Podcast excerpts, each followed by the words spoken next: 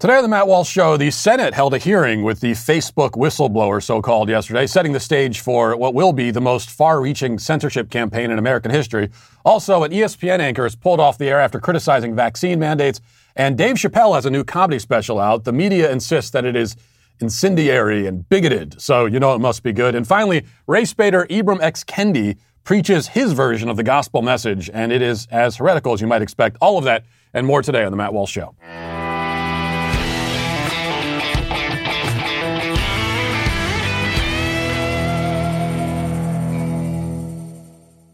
If you've been listening to this show for a while, you've no doubt heard me talk about my Helix mattress. My Helix mattress, which is a cure for insomnia. I have not had a sleepless night since I started using it. Well, here's the good news. Helix has launched a new company called Allform, and they're making premium customizable sofas and chairs shipped right to your door. So what makes an Allform sofa really cool? Well, for starters, it's the easiest way you can customize a sofa using premium materials and at a fraction of the cost of traditional stores. You can pick your fabric, and it's spill, stain, and scratch resistant. You can pick the sofa color of the legs, everything, every aspect of it is customizable. They also got armchairs and love seats all the way up to an 8-seat sectional, so there's something for everyone.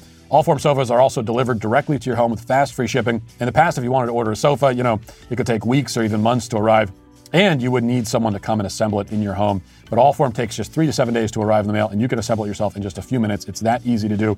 So you want to take advantage of this right now and get yourself an Allform sofa. They look great. They're extremely comfortable.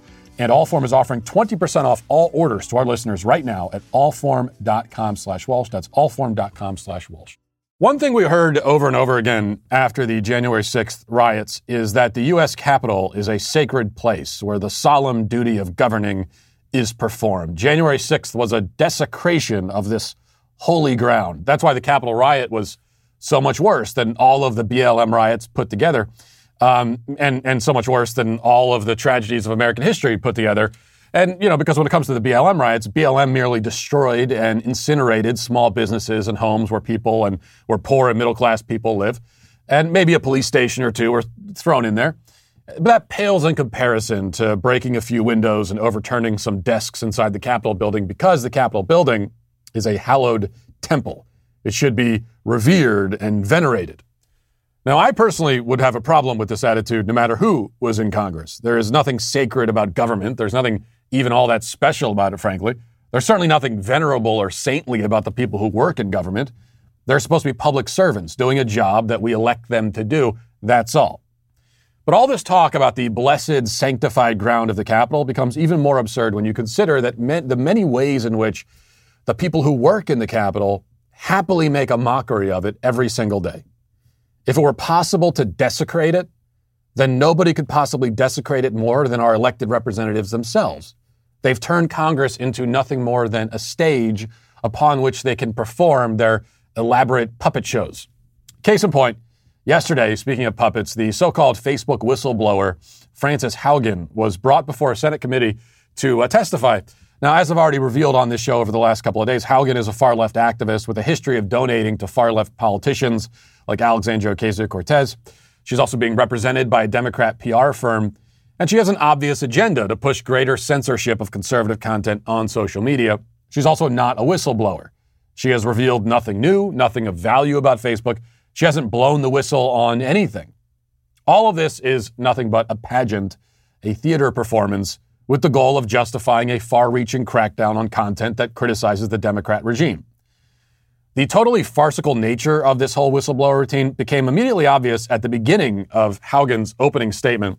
Let's listen to that. Yesterday, we saw Facebook get taken off the internet. I don't know why it went down, but I know that for more than 5 hours, Facebook wasn't used to deepen divides, destabilize democracies, and make young girls and women feel bad about their bodies. I mean, make women feel bad about their bodies? And we needed congressional testimony about that? We're supposed to believe that the self-esteem problems of internet-addicted women justifies, at least partially, a nationally televised Senate hearing? Now listen, ladies, I'm sorry if you feel bad about yourselves when you use Instagram. I think probably the best solution would be to stop using Instagram if that's the case. If you're scrolling through Instagram and saying, oh, this makes me feel so bad about myself, 6 hours later, you're still scrolling, maybe connect the dots here. Put the phone down. As for your daughters having their self-image destroyed by social media, I've already argued stridently many times that the only solution there is to refrain from buying your child a smartphone in the first place. So when you've got, you know, I'm just imagining this image of grown women scrolling Instagram and feeling so bad about themselves, sitting next to their daughters also scrolling Instagram and worrying, oh, is this making her feel bad about herself too? Put your phones down. Take her phone away from her. And besides, if we're worried about websites that cause psychological damage to people, especially kids, then why aren't we hearing Senate testimony about the porn sites that expose millions of elementary schoolers to hardcore smut every single day? Okay, there are sites where middle schoolers can be exposed to rape porn, and there is nothing standing in the way. There's no kind of filter system put in place to stop that from happening. Why are we talking about that? Well, because all of this is, again, a farce. And the body image nonsense is only a smokescreen. It's a cover. The real agenda is political, which became all the more clear during questioning, especially with Senator Amy Klobuchar. Let's listen to that. We've seen this same kind of content in the political world. You brought up other countries and what's been happening there. On 60 Minutes, you said that Facebook implemented safeguards to reduce misinformation ahead of the 2020 election, but turned off those safeguards right after the election. And you know that the insurrection occurred January 6th. Do you think that Facebook turned off the safeguards because they were costing the company money, because it was reducing profits? Facebook has been emphasizing a false choice. They've said the safeguards that were in place before the election implicated free speech. The choices that were happening on the platform were really about how reactive and twitchy was the platform, right? Like how viral was the platform. And Facebook changed those safety defaults in the run-up to the election because they knew they were dangerous. And because they wanted that growth back, they wanted the acceleration of the platform back after the election, they returned to their original defaults. Yes, we need safeguards to protect our democracy. And by protect our democracy, they mean protect the vice grip hold that the left has on our democracy, our system. They mean protect the regime. What we've seen just this week alone, between this Facebook whistleblower burlesque and the FBI going after parents who criticize school board members, what we've seen here is a full court press panic by the ruling class to shut down not only criticism, but all avenues for criticism. And they feel morally justified in doing so because it's what's best for us. We mere mortals are too stupid and incompetent to arrive at our own conclusions or form our own opinions. For our own sake, they must ensure that we adopt the conclusions and opinions that they assign to us. And that's why Haugen is being hailed as a courageous hero by the media. In fact, CNN, in an interesting choice, brought Monica Lewinsky on camera to sing Haugen's praises and also to promote her new HBO documentary. Let's listen to that. I think that sort of more importantly, what we've seen kind of from yesterday, and I think it's worth mentioning that Frances Haugen, in testifying how brave she was, because in part what our doc is looking at is this online behavior that happens, and women and people from marginalized communities are torn apart way more online. So to come forward as a whistleblower in that sense is very brave. And I think that what she was also talking about and really showcasing too with the algorithm and the focus on the outrage, you know, where the doc comes into all of this too, is that if you think about the stonings that happened way back when, the stone that you're picking up and throwing in the kind of firestorm of outrage is usually and often is public humiliation and shame. Well, incredibly brave, yes. I mean, to come out in public and say exactly what those in power want to hear and to withstand their universal applause and acclaim and to ensure that you'll get $1 million book deal and end up on the speaking circuit making six figures per speech, probably end up with a movie and a miniseries. All of that is quite brave. Of course, the word brave here can be translated roughly as useful. Any complimentary word from the media always really means useful because they only approve of actions that are useful to their agenda. So if they're complimenting you, whatever they're saying, what they really mean is useful. As far as that goes, This is all indeed quite useful to them because they've set the stage now for a censorship campaign unlike anything we've ever seen in this country. They can't compete with the other side intellectually. They can't win in a contest of ideas. So their plan now is to cancel the contest and proclaim themselves the winners by not allowing anybody else into the arena to begin with. Let's get now to our 5 headlines.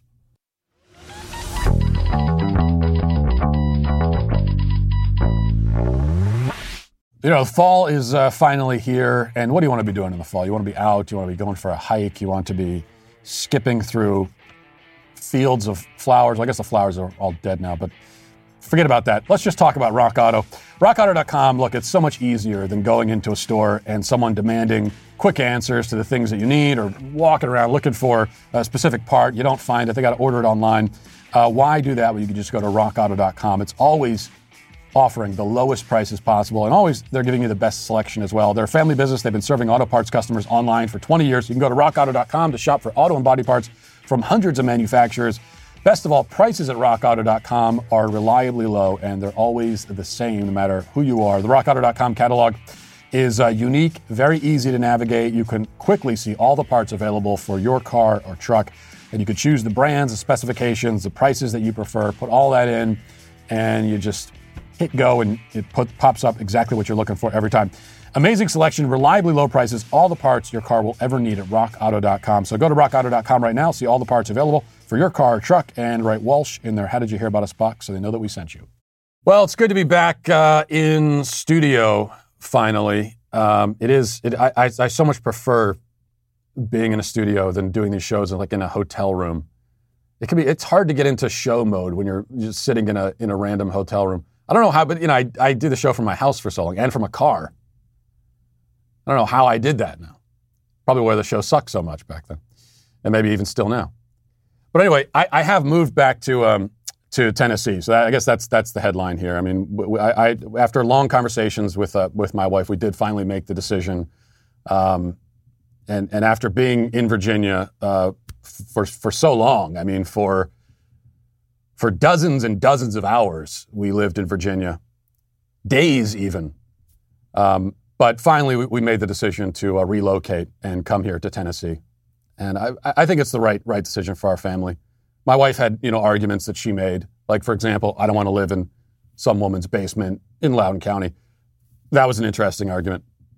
And so we decided to move back here. But Virginia, you know, will, even if I don't have a home in Virginia, Virginia will have a home in my heart forever and always.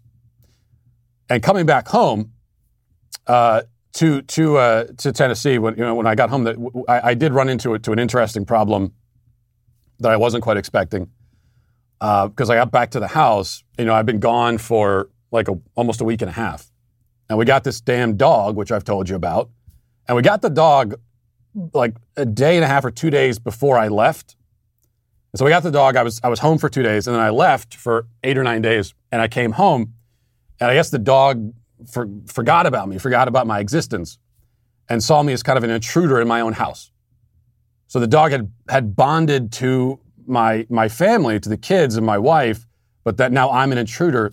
So I get home, and he's like, he wouldn't let me go near my own kids without growling at me. I picked up my daughter, and he starts growling because he thinks that I'm, you know, a threat or something. And it really is pretty outrageous. And my older daughter comes up to me at some point and says, "Oh, well, Daddy, you have to make the dog like you. Why don't you give him some treats? You know, you have to make him like you." And I said, I'm sorry, what? This mangy mutt is in my house and I have to win his affections? That's not the way this works. Okay? You have to earn my respect, not the other way around.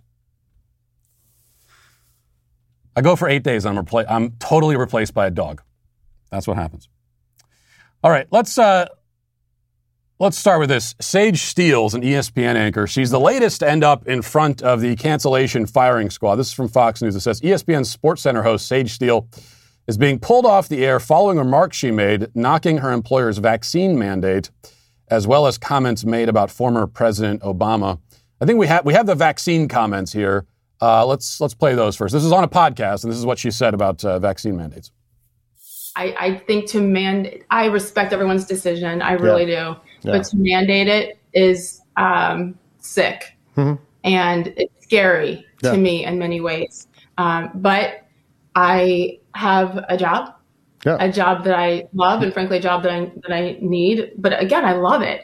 I just, I'm not surprised it got to this point, especially with Disney. I mean, a global company. Like, So that's what she said. Now, the headlines are telling you that Sage Steele is came out as an anti-vaxxer. She came out against vaccines. None of that happened, obviously.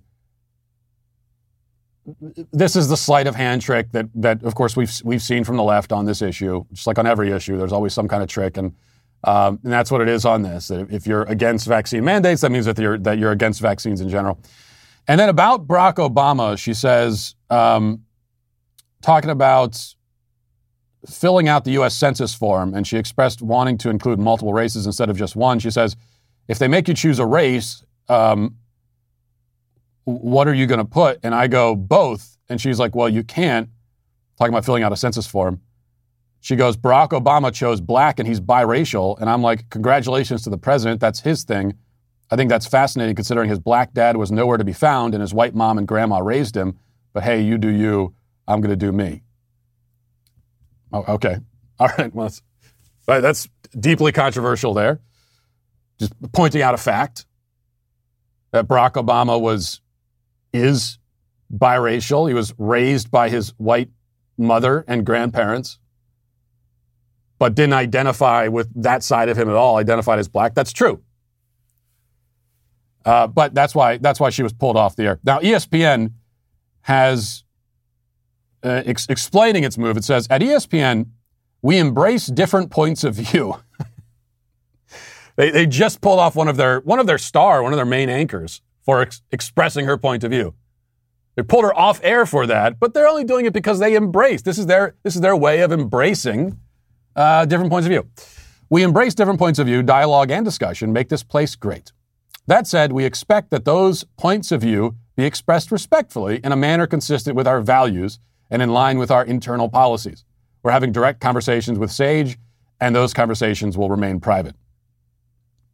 So you can have different points of view as long as those points of view are in keeping with our values, with the left's values, which is another way of saying that you can't have different points of view at all. So this is really important to understand. She's pulled off the air. And this isn't even, there's no indication that she's a Republican or a conservative, God forbid. There's not even any indication of that. I have no idea what her politics are. I would assume, I don't know this, I would assume that she at least leans heavily liberal, only because I don't know how you would survive for this long at ESPN if you didn't. But nothing that she said, taking the Obama stuff out of it, because that's nothing at all there. With the vaccine, there's no reason why that has to be a conservative right-wing talking point. Though, as a conservative right-winger, I'm happy to take it. I mean, if you want to insist that standing up in favor of choice when it comes to the drugs you put into your body, that's now a conservative point of view, fine. I mean, I'll take that. But even as a conservative, I don't see any reason why it needs to be. That's what we hear from the left, anyway. Next, we have protesters showed up at the house of a school board member in Sarasota. This is school board chairwoman Shirley Brown. And protesters upset about what's happening in their school system, upset about critical race theory and other things. They showed up at her house. And this was this footage was making the rounds on the internet yesterday. People were condemning it. People on the left and the right saying this is beyond the pale. We can't do this kind of thing. Crosses a line. Let's first check out some of the footage here of these dastardly, dangerous protesters. Let's watch this. We see you in there, Shirley. We want you to come out for a redress of grievances.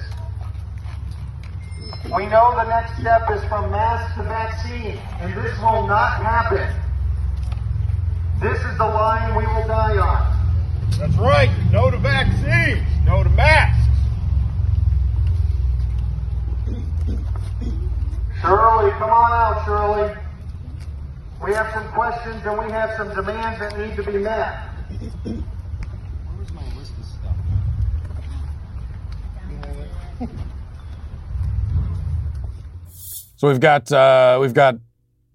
It looks like maybe three guys there, a couple women, and then some kids. So a handful of people. It's like mostly kids that are there. And they're holding some signs, and they've got an American flag, and they've got the bullhorn. Now, here's what I'll say about this. This is obviously not how I choose to protest. We held a rally, as you know, in Loudoun County. We did it in front of the school board, meaning we weren't going to their homes. That's not how I choose to protest. It's not how I recommend protesting. But if you don't like this strategy, and especially if you're on the left and you don't like this, you don't like the idea of, for example, angry parents showing up at the homes of school board members, you only have yourself to blame. This is entirely your fault. Yes, I'm doing a you started it thing. That's exactly what I'm doing. And that is a legitimate point to make here. Just like, we pretend that whataboutism, you're never allowed to say, you're never allowed to frame an argument with what about? Well, what about this? Of course you can. If someone is criticizing something that they themselves do, then it is perfectly valid for me to say, what about the fact that you do it? Just like if they're criticizing something, a method, a strategy, that they themselves have been employing and supporting and defending for years, is perfectly valid for me to say, you started this. This is on you. Because what we're finding out for a long time, I mean, the left has been doing this exact thing for years and years. And it's not, don't say they only choose the most powerful people to do. No, it's not true. I mean, they go after politicians at their homes. They go after media personalities at their homes. They go into neighborhoods where there isn't even anyone in particular there who they have a grievance against, except they just hate everybody in the neighborhood because they assume they're all, white middle-class people. They'll go into a white middle-upper-class neighborhood with bullhorns in the middle of the night and harass everybody for no particular reason. They'll do that to diners at a restaurant. We've seen so many videos like that. BLM, Antifa showing up, harassing diners just sitting at a restaurant. Even when, again, there's no one there in particular they have a special grievance against. Certainly nobody in any position of power. So they've been pulling this move for years and years. And the assumption has been, and they've gotten used to this, they've gotten comfortable with it, because the assumption has been that hey, we can do this kind of stuff. We're allowed to do this. You can't. And for a long time, for the most part, the right has kind of tacitly accepted that and said, okay, all right, fine. We'll leave all that to you. You guys can do that, but we would never cross that line. Well, those days are over now. There are a lot of people on the right saying, you know what? If you're going to do this, we're going to do it too.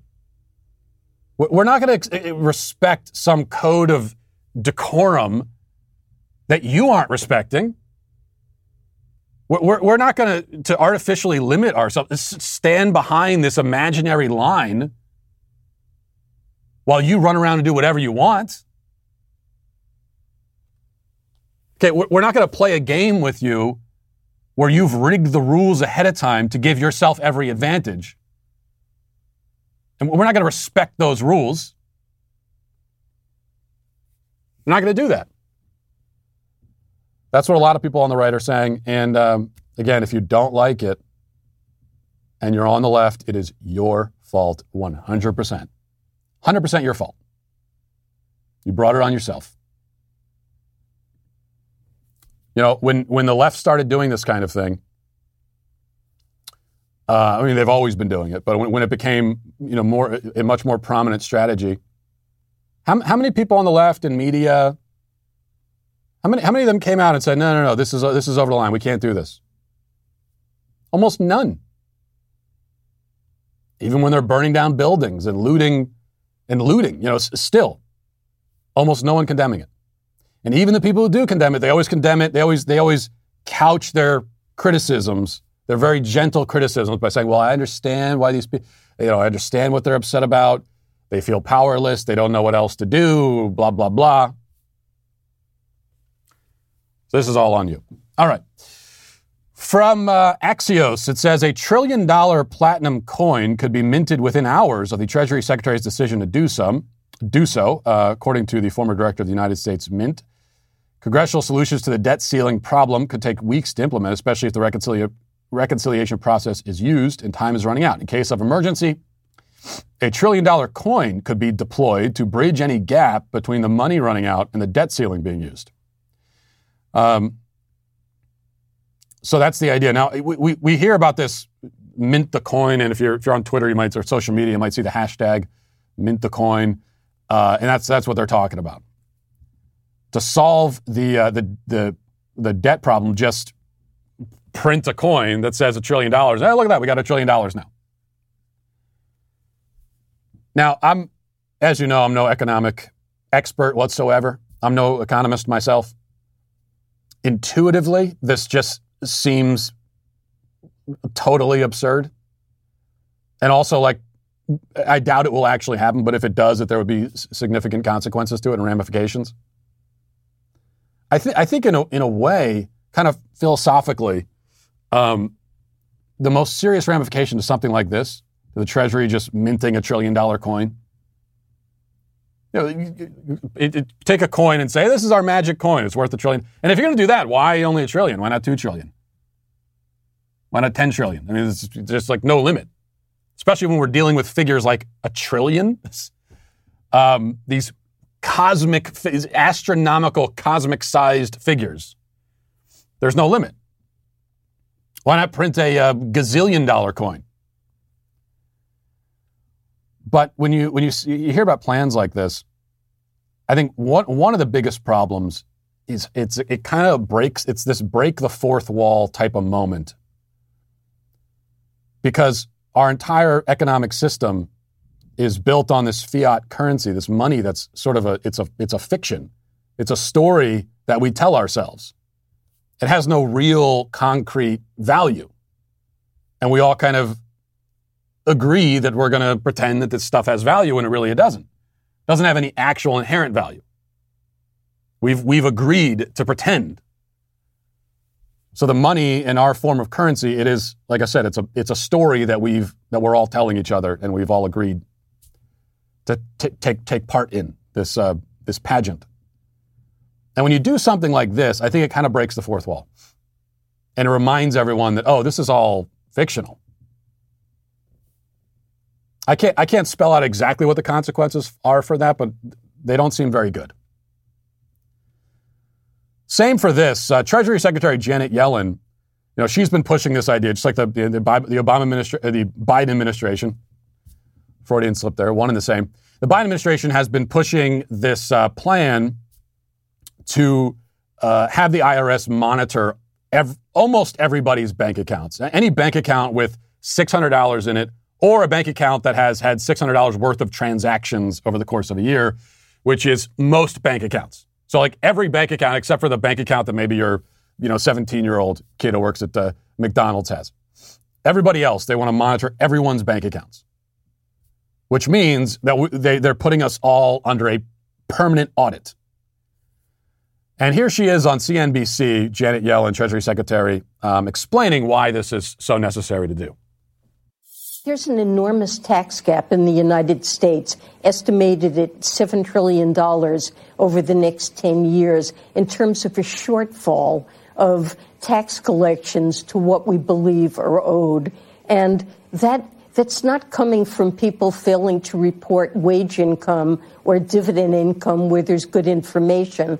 It comes from places where the information on income is opaque and can be hidden. How old is this person? What is she? She's got to be in her late 70s, early 80s. The entire government, this is not really the point, but Every time I see one of these people on TV, our entire government is being run by people who are 80 plus. It's insane what we're doing. But she says that what's happening with the money, it's opaque, it's hard to track. Well, yeah, it's supposed to be. That's called privacy. That's called economic freedom. What this thing that they're pushing is not getting a lot of attention, even from the right, but they're talking about permanently erasing economic freedom out the window. It's gone. This isn't simply an attack on our financial freedom and on our privacy. It is the end of it. Again, it is effectively a permanent audit by the IRS of all of us, permanently, all the time, where they have direct access to your bank accounts. Now, it's true that even right now, without any kind of policy or law like this in place, the IRS can gain access to your bank accounts. But there's a process they have to follow on an individual basis to do that, at least. Here, we're throwing that out. And somehow this has gotten very little attention. I think part of that is because the assaults on our basic fundamental liberties from the Biden administration are coming from 50 different angles, and it's hard to focus on one thing at a time. You know, it's like playing 1 against 50 in dodgeball, and you've got all these balls flying at you at one, you know, at the same time. You try to dodge away from one end and getting hit by another. So that's part of the reason. Also, because the tyrants, like you listen to Janet Yellen. They aren't like tyrants in movies or in the supervillains in comic books. They kind of bore you to death. I listened to Janet Yellen for 17 seconds. I almost fell asleep. But that's how actual tyrants operate. They're not going to get on TV cackling maniacally. Well, they will if Kamala Harris will, but most of them won't. They were like rubbing their hands together and talking about their evil plot to take over the world. That's not really the way it works. These are just like boring, dull people who come up with these horrific, tyrannical ideas, and they propose them and they defend them in this really sanitized way, heavy in euphemisms. And it can kind of lull you to sleep, and that's part of the strategy here. All right. Dave Chappelle has a new comedy special out, and I haven't seen it yet. I guess it just came out yesterday or the day before. But I already know that I'm going to like it based on the fact that the media is having a hissy fit about it. They're condemning it as bigoted, incendiary, all these things, reckless, dangerous. They're saying all of the things that you should certainly want these kinds of people to say if you're a stand-up comedian and you've just, released a stand-up special. So he talks about... transgenderism, which is a theme that he's returned to in several of his most recent comedy specials. At one point, he says that gender is a fact, and he makes a point that only women can have babies, and he's right about that. Now, if I want to split hairs here, and it's not really splitting hairs, but it is important to say, what you mean is biological sex is a fact. Gender is actually a fiction that gender theory proponents and members of the gender cult have invented. But I get what he's saying, and that's the basic point that he's making. Also, he talks about the rapper DaBaby, who got into a lot of trouble recently when he made some comments about gay people, some anti-gay comments during a concert. And people got very upset about that. And you may remember, I talked about this on my show, how DaBaby was being criticized for these comments he made about gay people. Meanwhile, you listen to any of his songs, and he's openly promoting and encouraging people to kill each other, deal drugs, all that kind of stuff, abuse women. None of that gets him in trouble, but the gay comments do. Dave Chappelle makes kind of that point, only he actually brings something up about DaBaby that I didn't even know. Let's listen to this. A lot of the LGBTQ community doesn't know DaBaby's history. He's a wild guy. He once shot a and killed him in Walmart. Oh, this is true. Google it. DaBaby shot and killed a in Walmart in North Carolina. Nothing bad happened to his career.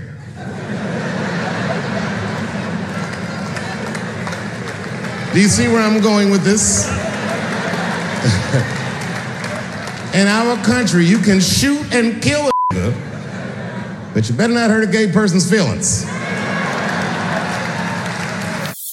So he actually killed a guy. I did look that up. I did Google it per Dave Chappelle's instructions, and it's true. He killed a guy in Walmart, of all places. And look, if you cannot be safe in a Walmart, then where can you be safe? And he survived that fine in terms of public relations. That was no PR crisis. But he talks about gay people, and that's a problem. Now, Chappelle has been accused, just like when he makes comments about gender and in all of his previous stand-up specials the left's gotten upset about, they always accuse him and are accusing him again of punching down, right? He's this wealthy, privileged guy talking about the LGBT community. This is him punching down, and comedians should never punch down. Well, the first answer to that is that actually comedians should be, their first goal is to be funny. And so they should just be punching wherever is the funniest to punch. Okay? So this punching up, punching down, as long as it's funny, you've done your job as a comedian. But also, this is punching up. This is speaking truth to power. Going after the LGBT community, that is punching up. Because when it comes to cultural power, they have all of it. You know, they are the unquestioned, untouchable authorities in our culture. The LGBT community is the sacred cow that you can't criticize, you can't say anything about, you can't make jokes about them. You make jokes about anybody else, almost. And that also depends on where you fall on the intersectional scale. Dave Chappelle, as a black man, according to the rules of the left, he can make jokes about almost anyone else, but not LGBT because they're higher up on the victim ladder than he is. And since victimhood is power, you know, faux victimhood is power, performative victimhood is power, that makes the LGBT lobby the most powerful in the country. So that is speaking truth to power. That is an example of punching up. Not that, again, it really matters when it comes to a comedian, as long as they're being funny. And that's a funny joke. That's not really a joke, and I did say that first, so I mean, I'm not going to accuse Dave Chappelle of listening to my podcast and taking my material, but hey, you draw your own conclusions. All right, finally, this is Representative Chris Rabb, who is a legislator from Pennsylvania, and he tweeted this out a couple days ago. He said, "I'll be introducing a bill inspired by Representative Kelly Cassidy that requires all inseminators to undergo vasectomies within six weeks of having their third child or 40th birthday, whichever comes first. Additionally, my forthcoming bill will codify the definition of wrongful conception to include when a person has demonstrated negligence toward preventing conception during intercourse. This legislation will allow Pennsylvanians to take civil action against inseminators for unwanted pregnancies who wrongfully conceive a child with them. Last, this bill will empower Pennsylvanians to enforce this prospective law by offering a $10,000 reward for reporting the proper authorities those scofflaws who have not complied with this statute within the allotted time frame." Okay. So the main headline, if there is one here, is that he wants he's going to introduce a bill that would require all men, inseminators as he calls them,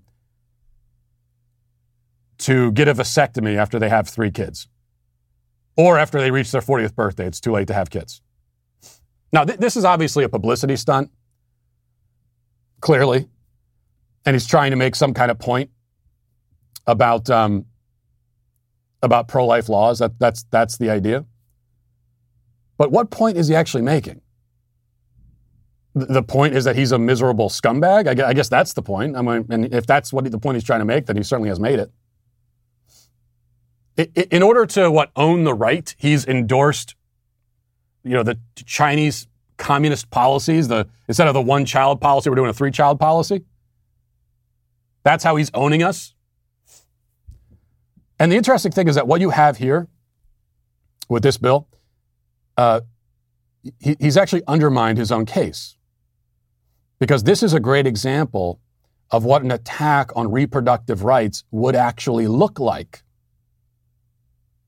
Not that as it stands right now, this has any chance of becoming a law in Pennsylvania, but this is what an attack on reproductive rights actually looks like.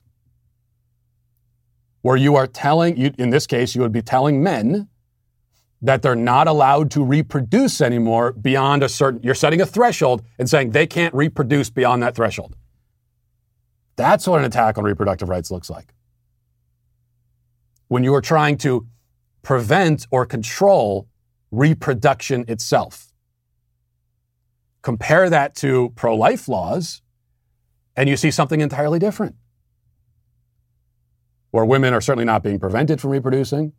They're not being forced to reproduce. There are no controls being put on reproduction whatsoever. All of the laws are governing what happens to the offspring that have already been reproduced. A point that I've made many times, will continue to make. But here we find an interesting contrast that this guy has provided to us.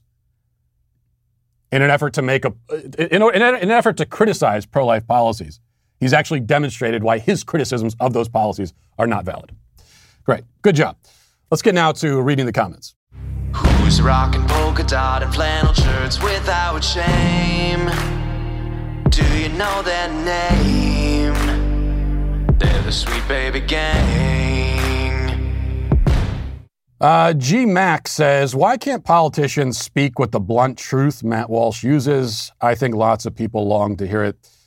The main reason why politicians don't speak blunt truth, as you point out, I think most people would say, oh, because they're cowards.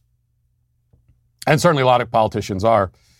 But even more than that, the bigger problem is that they just don't care. They don't really believe anything. They don't believe the things they pretend to believe.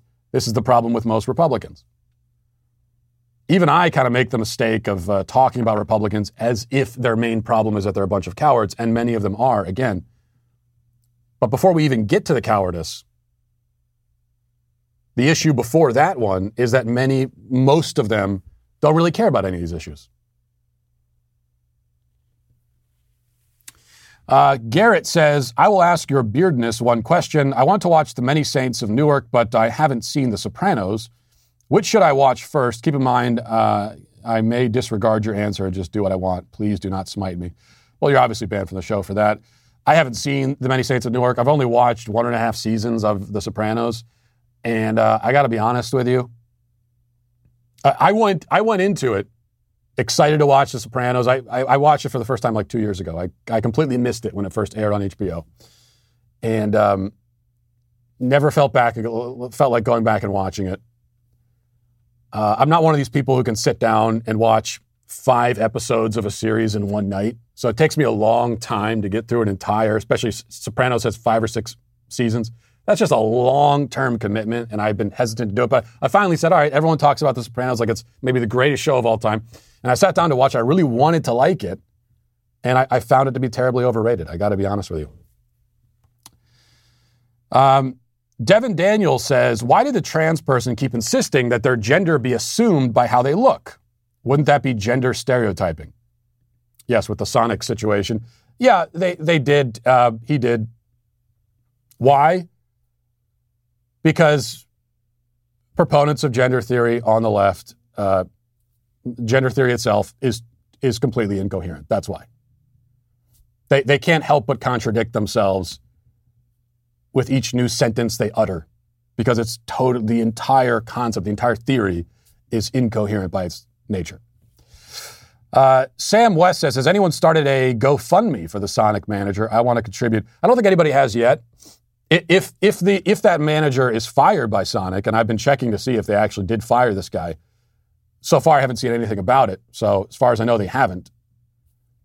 But if they do, then I'll start to GoFundMe myself. And something else is, this would be a time for a real boycott. An actual organized boycott of Sonic, if they do fire this man, who's the victim of public shaming and bullying by this man who identifies as a woman. Let's see. Major Tom Fisher says, Matt, do you think that Facebook, Twitter, et cetera, will eventually compete with corporate media for narrative power? Or do you think that the objective of corporate media is merely to just enforce the same rules on social media? It seems like both factions lean hard left, but both want to consolidate and exercise massive propaganda power.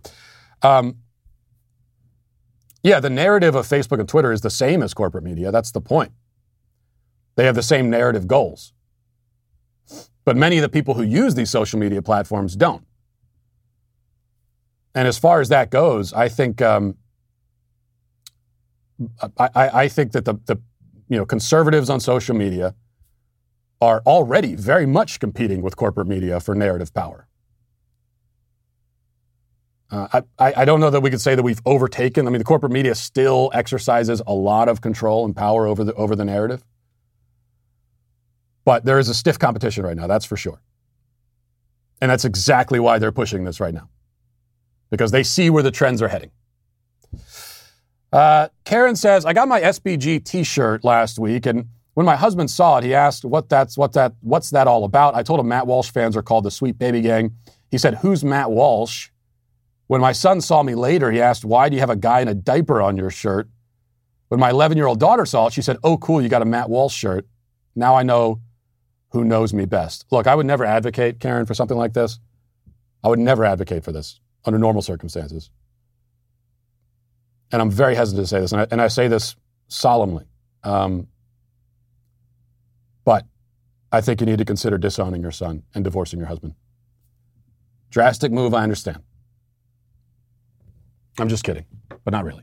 Now, a word from Paint Your Life. You know, paintyourlife.com. I've been telling you about Paint Your Life for a while now. We've got some Paint Your Life paintings in our own house. And the other great thing about them is that they make a great gift. In fact, this was my gift to my mom, whose birthday was recent. Recently came up, and it was a big hit. The great thing is, it's a great gift that actually, and it's thoughtful, but it requires very little effort on your part, because all you're doing is you're sending Paint Your Life any kind of picture, any valuable, cherished memory that you have, and they're going to convert that into a beautiful work of art using with their world-class artists. And you can also work with them to make sure that each detail is perfect. So again, you just send any picture of yourself, your children, family, special place, special memory, and they're going to convert that into a great painting. It makes perfect birthday, anniversary, wedding gift, anything. It's meaningful, it's personal, and these are memories that can be cherished forever. At paintyourlife.com, there's no risk. If you don't love the final painting, your money is refunded, guaranteed. And right now, as a limited time offer, get 20% off your painting. That's right, 20% off and free shipping. So to get a special offer, text the word MATT to 64,000. That's MATT to 64,000. Text MATT to 64,000. Paint Your Life. Celebrate the moments that matter most. Terms apply. Available at paintyourlife.com/terms. Again, text Matt to 64,000. And, you know, in a world full of hyperbole and propaganda, you deserve the straight up facts. That's why we started our new podcast, Morning Wire, which has been topping the Apple and Spotify charts since its recent release. It's the only daily news podcast that values your time and the truth. And while we're working overtime to bring you the news you need to know, we need your help to keep the facts trending towards number one. So subscribe and start listening to Morning Wire on Apple, Spotify, or wherever you listen to podcasts. And leave a 5-star review if you like what you hear. Let's get now to our daily cancellation. And now we cancel once again noted race hustler Ibram Henry Rogers, better known by his stage name Ibram X Kendi. But this is not just about him. Today we're canceling a large and ever-growing group of people, of which Kendi is among the most prominent representatives. The Daily Wire reports, quote, Jesus was a radical revolutionary dedicated to the destruction of the American empire, and every church should be a home of revolutionaries, Ibram X Kendi, the best-selling author of How to Be an Anti-Racist, said in a recent interview.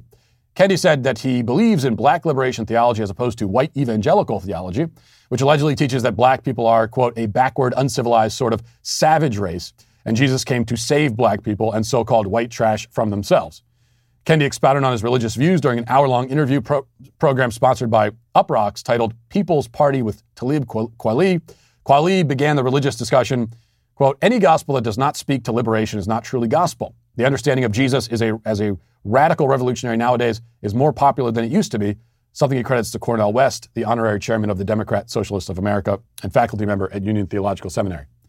Now, Kendi has been preaching this line for a long time, of course, and he's gone into greater detail in the past. Here he is at a church in Manhattan explaining this concept of liberation theology. Listen. Liberation theology. In other words, Jesus was a revolutionary. And the job of the Christian is to revolutionize society. That the job of the Christian is to liberate society from the powers on earth that are oppressing humanity. Everybody understand that? So that's liberation theology in a nutshell. Savior theology is a different type of theology. The job of the Christian is to go out and save these individuals who are behaviorally deficient. In other words, we're to bring them into the church, these individuals who are doing all of these evil, sinful things, and heal them and save them. And then once we've saved them, we've done our jobs. And to me, anti-racists fundamentally reject savior theology. That goes right in line with racist ideas and racist theology, in which they say, you know what, black people, other racial groups, the reason why they're struggling on earth is because of what they're behaviorally doing wrong. And it is my job as the pastor to sort of save these wayward black people or wayward poor people or wayward queer people. That type of theology breeds bigotry. Well, yeah, the cause of many of our struggles for people from all groups and walks of life is what we are behaviorally doing wrong. This is otherwise known as sin. We are sinners in a sinful world, and our sin, the evil that we choose to do, is what causes much of the pain and misery we all experience. This is a basic Christian concept. And like so many Christian concepts, it's also common sense. It should be obvious to anyone, Christian or not, that the world is in the shape it's in largely because of choices that people make. Kendi, of course, because it's his whole shtick, racializes the issue. He claims that those dastardly proponents of savior theology, otherwise known as Christian theology or biblical theology, are really focused on, as he puts it, saving wayward black people. As always, the victim complex is driven by narcissism. Kendi imagines that he, as a black person, is everybody's primary focus. He imagines that white people in church on Sunday are sitting there thinking, man, what can we do about these black people? Now, it's true that a great many of the problems in the black community are caused by choices that people in that community make, just as, again, the majority of problems in any community are caused by the choices people within that community make. But it may shock Kendi to be informed that white people sitting in church or kneeling in prayer are, like anyone else, primarily focused on their own lives and on their families. They aren't thinking, what can I do about this other racial group? They're thinking about, what can I do about my family struggles, about my kids? And the savior theology, as Kendi labels it, thinking the term is somehow pejorative, provides the answer. You bring it all before Christ. He saves. He heals. The proponents of this theology don't think that they themselves can save and heal, but that Jesus can. And if you don't think that, then you're not Christian. Kendi is not Christian. Liberation theology is not a Christian theology. It is its own religion. The reason it's not Christian, well, one of the many reasons, we don't have time to go through an exhaustive list, is that it's entirely earthbound. It is predicated on a belief in a likewise earthbound Jesus. Kendi and those in his camp say that Jesus was some sort of political revolutionary dedicated to reshaping human society and solving our political and social problems. It's not a coincidence that this version of Jesus, the political revolutionary version, is one that many atheists favor as well. They also seek an earthbound Jesus. But the problem for the atheists and for Kendi's camp, and I say that as if they're two different groups and they're really not, is that the Gospels don't make that Jesus available to us. Of course, in order to know what the Gospel says about Jesus, you have to read the Gospels first, a step that Kendi doesn't seem to have taken. But when you do, you'll perhaps be surprised to discover that Jesus was no political activist. He wasn't organizing marches and rallies. He wasn't out campaigning for causes. He did criticize the corrupt authorities of his day, because his work, his actual work, naturally put him in conflict with those authorities. But most of his ethical and moral preaching focused on universal and timeless moral truths. The Sermon on the Mount, for example, was chock full of timeless moral truths. He didn't spend a lot of time on specific political and social issues, even when his enemies tried to force him into it by backing him into a corner. You know, when he was, of course, asked about taxes, he simply said, give to Caesar what is Caesar's. He didn't spell out exactly what tax rate we should all be paying. He could have, but he didn't. He didn't take a position on the debate between a progressive tax or a flat tax. He never said anything about which economic system he favors. All this ridiculous debate, oh, was Jesus a socialist? Yeah, he wasn't. He didn't endorse socialism. He also didn't offer any defenses of libertarian free market principles. That simply was not the point of Christ's ministry.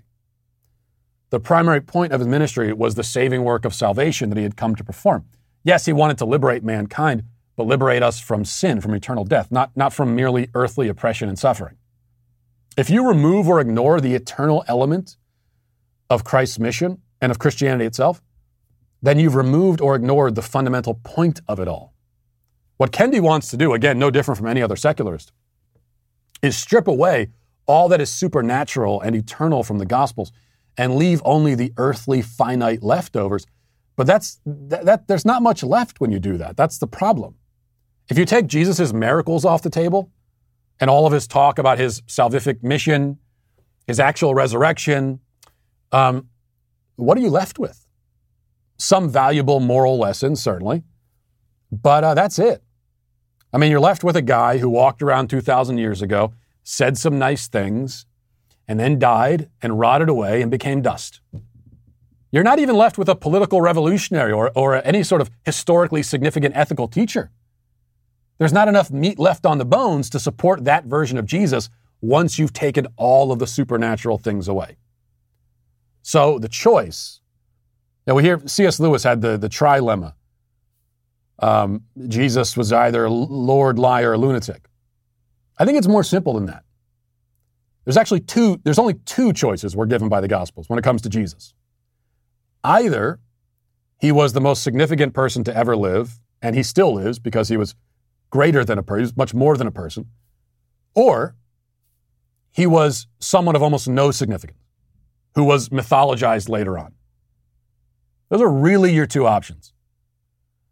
Lots of people, Kendi included, look for some third option that just isn't there.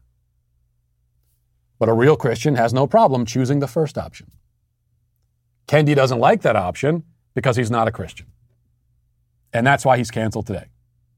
Not canceled because he's not a Christian, but because he's not one while pretending to be.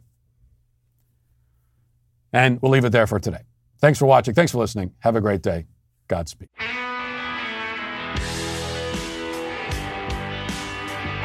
Well, if you enjoyed this episode, don't forget to subscribe. And if you want to help spread the word, please give us a 5-star review. Also, tell your friends to subscribe as well. We're available on Apple Podcasts, Spotify, wherever you listen to podcasts. We're there. Also, be sure to check out the other Daily Wire podcasts, including The Ben Shapiro Show, Michael Knowles Show, The Andrew Klavan Show. Thanks for listening. The Matt Walsh Show is produced by Sean Hampton, executive producer Jeremy Boring. Our supervising producer is Mathis Glover. Our technical director is Austin Stevens. Production manager Pavel Vodosky. The show is edited by Ali Hinkle. Our audio is mixed by Mike Coromina. Hair and makeup is done by Cherokee Hart. And our production coordinator is McKenna Waters. The Matt Walsh Show is a Daily Wire production, copyright Daily Wire 2021. An Australian state has citizens sending selfies to the government to prove they haven't left their homes. The CDC floats another virtual Thanksgiving, quote unquote, and most millionaires don't want to leave money to their lazy kids. I don't blame them. Check it out on The Michael Knowles Show.